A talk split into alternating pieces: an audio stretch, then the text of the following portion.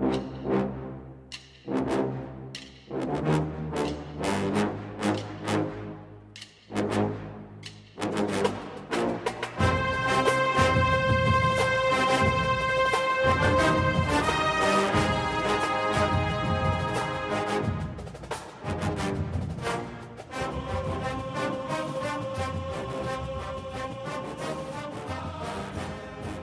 Good morning, Bucknutters. Welcome to the Bucknuts Morning Five here on Wednesday, April 28th, 2021. I am Dave Biddle. I am very happy to be joined by Matt Baxendell. A lot to get into, Bax. Let's start right at the top. We had some VIP intel, as we like to call it, some inside information that we posted on the site last night for our subscribers. Let's get into the details there. I was told by someone I trust very much that right now, if they had a game today, Miyan Williams would be the starting running back for the Buckeyes.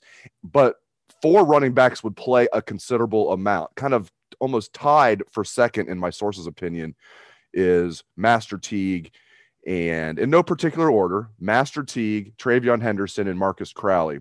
And he thinks, in his opinion, it should be Teague would be fourth, but that's his opinion. The fact is that right now, according to this source, Miyan Williams would be the starting running back. And then those other three guys would play a lot. And then, you know, by midseason, they'd shake it down to one or two main guys.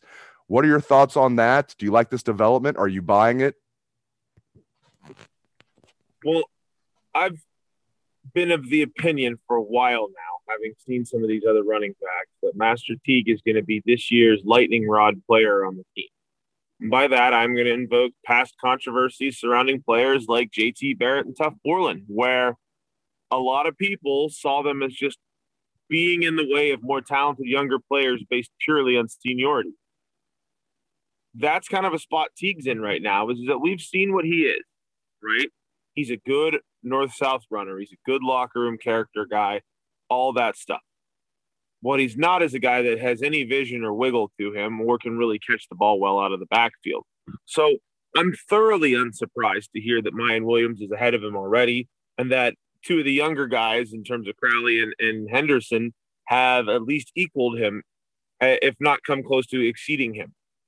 Teague is really good if there's a hole to hit and he can run through it. If his designated hole to run through is blocked up, he'll get shuffle feet and run into people and get two yards, right? That's just what he is at this point. And I can see him over the course of the year having his role reduced to being more of a goal line style back uh, where they need to get that one or two yards, right?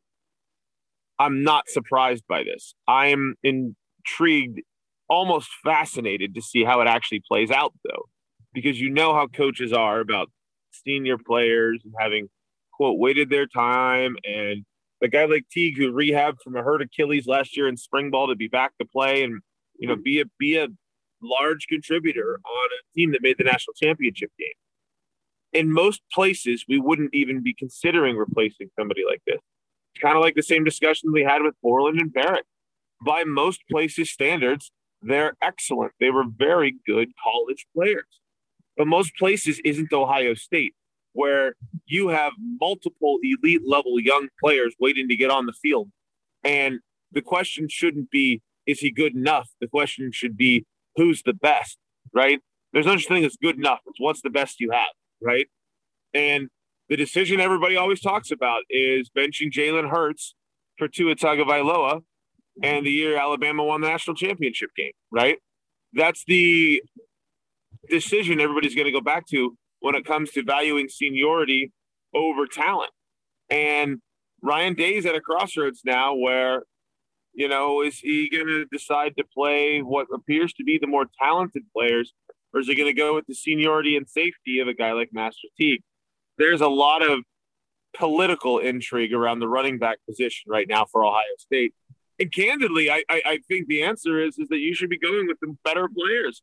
If you have two guys that are equal and the younger one is significantly younger, like TreVeyon Henderson, hasn't played in a year and is a true freshman who enrolled early, and he's already as good, maybe we should get him more reps because he's going to be a lot more valuable player in the, the medium term. So I guess we're going to have to see. But right now, I'm not shocked at all whatsoever that the VIP intel that you've pulled out here, Dave, is saying that Teague could be the fourth best running back. That's what our eyeballs tell us. Yeah, and if you're a Miyan Williams fan, uh, you're taking this as good news. TreVeyon Henderson, you're taking this as very good news. So, uh, leading off the show with some good news, especially if you're a Miyan Williams and TreVeyon Henderson fan, let's get into some more possible good news. Word is leaking out that Henry Toho To'o the transfer from Tennessee, the middle linebacker, sounds like he's leaning toward Ohio State. And this could happen in the relatively near future, it sounds like, or Bill Kurelic is all over this. Again, not official, but it's looking good backs that the Bucks are going to land Henry To'o To'o. Yeah, it's not Tutu. It's To'o To'o for all of you who have no idea how to pronounce his name, which I also just learned today, even though I watched like seven Tennessee games last year from start to finish. Well, my my neighbor, my neighbor Phil, who's a big Buckeye fan, and and my friend tells me that he's totally right. With Polynesian names, they pronounce the vowels. That's what you need to remember. They pronounce the vowels, and they they pronounce hard vowels. So Henry To'o To'o, as you said, Bax. Go ahead. It's fun pronunciation in other languages, like in Eastern European languages, like K's are pronounced as J's. Anyways, um, so the the fact that To'o To'o is talking to coming to Ohio State, I think is a big boom for uh, linebacker corps that lost four guys that played virtually all the minutes last year, and the, what appeared to be the number one guy for them uh, coming into spring ball in Dallas Gant barely played in spring. So I'm, I'm okay with it if he comes here. And this is a guy, by the way, who you can tell he he wants to go to Alabama, but the SEC has the rule about interconference transfers. So if that's the case, Ohio State's not only getting a really top tier linebacker, they're getting one that Alabama really wanted to have. So that's a win for us in the big picture on the hyper elite level, where you're just trying to make sure you beat Alabama and, and, and Clemson for some of these kids. So I think Ohio State needs that veteran experience in the linebacker corps. Bringing To'o To'o in is an excellent stopgap as some of these younger guys learn their way. And it's not that I'm st- not still high on guys like Teradja Mitchell or Dallas Gant. I am. I think there's a lot of really good talent there. But there is something to be said about having at least a little bit experience in terms of breaking guys in. To'o To'o needs to make his decision though and get here and start learning the playbook so that he can hit the ground running whenever fall camp begins. And he needs to make sure he's here to go through summer workouts. So hopefully he's able to make that decision in the near future. But if Ohio State lands him, that's a big deal. That's a big win. And that's a big time player coming to Columbus for a year. Yeah, I would love it. And it sounds like it's going to happen. Again, not official, but at this point, it sounds more likely than not, to use a legal term, that Henry To'o To'o will be a Buckeye. All right, we started the show off with some good news. Let's get into some not so good news. This is not new, but I have not talked to you about this since it happened on Sunday. Of course, I think everybody listening to the show knows by now. Dasan McCullough, decommitted from Ohio State, uh, has committed to Indiana to play with his brothers. Also, his father is a coach there. Deland McCullough is the running backs coach and the associate head coach coming over from the Kansas City Chiefs, where he was the running backs coach. So, um, like I said on Monday show backs, I'm never going to fault a kid for wanting to play with his family. It stinks for the Buckeyes, but you know, I mean, I wish this kid luck. I don't have a problem with this at all. Yeah, I, I think that the basics of this is the kid's dad got a job at a school that's his alma mater. Uh, and then his oldest son is transferring there. His younger son is now decommitted from OSU to go there. Well, just to be clear, his Deland McCullough Sr. went to Miami of Ohio. He, I'm sorry. That's okay. It's okay. Go ahead. I thought he had Indiana ties for some reason. So did he coach there before? He might have, but he was a really, really good running back at Miami of Ohio, like set records. Um, there was a really good like uh, E60 piece on how he didn't know his father and everything. That turned out to be this guy who was his run. This guy was his running backs coach at Miami, and they didn't even know they were father and son because he was like, you know, um, separated from birth, you know, from his mother and father and all this. It was a, it's a crazy story. But Deland and Jim Tressel was interviewed on the piece because Tressel really was trying to get him to go to Youngstown State at the time. So anyway, Deland McCullough went. He might have had ties to Indiana after his playing days, but um, he was a big time running back at Miami of Ohio. That's right. Uh, that, that was one of the craziest stories I've ever seen in my life. So, anyways, so knowing it's that guy, by the way, it's even harder to hate on him. Um, can you imagine your position coach turns out to be your father when you grew up without one? I know, isn't that? I know, like you said, it's like the craziest story of ever. I still have it saved on my DVR, much to my wife's chagrin. It's like the only live sporting event. That, well, I have the the Last Dance saved on there too, which I really don't need to since I have Netflix and it's on Netflix. But I have all of the, the Last Dance episodes on there because I'm a huge Jordan fan, and I still have the E60 with Deland McCullough and his father. It blows my mind that they didn't know they were father and son until like years later. That's it's crazy. I, I encourage everybody to go watch that E60. I'm sure you can find it on the internet. Deland McCullough E60. I'm sure it'll pop right up. Go ahead, Bax. I couldn't imagine growing up without a dad, and then a guy who becomes your surrogate father figure, you find out is actually your dad. That's just crazy. But anyways, back to what we were talking about about Dasan McCullough. So his dad's at Indiana. He's one of the big coaches there. His big brother's transferring there. He's going there, and there's a little brother you know who's going to end up there in the 2023 class. So you can't hate on somebody for for playing with family, and that is totally fine. Um, I'm intrigued though to see how this goes because Indiana suddenly seems like it has a pulse with Tom Allen, which you know it's crazy to think that we're talking about Indiana as as good, but that's what they were last year, right? And if they're able to start bringing in coaches who were part of Super Bowl staffs and getting recruits involved at their school who are legitimately high quality recruits. Like Dasan McCullough, I don't know the last time Indiana got a recruit anywhere near his caliber in football. And frankly, in basketball, it's been a while too. But like, if they're able to start bringing in some talent along with the Tom Allen train, then you're going to be talking about a, a program that could be reasonably impressive. Certainly a more dangerous program uh, than what we're seeing in Ann Arbor right now. So, you know, good for Indiana for starting to get it together. I don't know how I'm going to go through my falls though without Indiana being a guaranteed layup win for OSU. Like I literally do not remember OSU ever losing to them because the last time it happened, I was three. So, you know, that's going to be interesting to see. But I don't think you know McCullough is going to take anybody from the OSU class with him. That OSU is building as one of the best in the country in 2022. I don't think there's any worries about anything like that. But I do think that you're going to end up seeing uh, the the entire McCullough clan gathering in Bloomington. And you know, of all the reasons for kids to decommit from OSU, and we've had some whoppers over the year, uh, this is the best one. And I just wish him nothing but luck, except when he plays the Buckeyes. Well said. Let's finish the show talking about the NFL draft. I cannot wait. First round tomorrow. We're finally going to see where Justin Fields goes. I'm going to get your thoughts on where Jay Fields is going to go and how many Buckeyes overall will be taken during the three day event. I think it might be 11. There's a couple guys that are on the fence. I'm confident there's going to be at least nine. Justin Hilliard might be on the fence, although I think he's going to get drafted. The only reason he's on the fence, as we all know, is because of the history of injuries. But man, he balled out uh, as a sixth year senior this last year. So I think he will get drafted. He also tested well, but the medicals puts him on the fence, puts him on the bubble a little bit. Luke Farrell's another guy that could be on the bubble. I think if you're a team looking for a tight end, obviously not a guy to come in and start, a guy that can be a you know a solid player for you, maybe become a starter in year three and four of his rookie contract. Luke Farrell might be a good pick in the sixth round, in my opinion. He's another guy that's probably on the fence backs. So here's the guys that I've jotted down that I think are going to get drafted. Uh, Justin Fields, obviously. You're looking at Josh Myers. You're looking at Wyatt Davis, Tommy Togiai uh, Pete Werner. I already talked about Hilliard and Farrell, uh, Trey Sermon, Sean Wade, Jonathan Cooper, and Baron Browning in no particular order there. I started to go in order, then I didn't. So that's 11 guys right there. Do you think all 11 will get taken? Am I leaving anybody out? How many Buckeyes will get taken in this draft? And where do you think Fields is going to go? Well, you hit on the topic of my entire bucket last Sunday.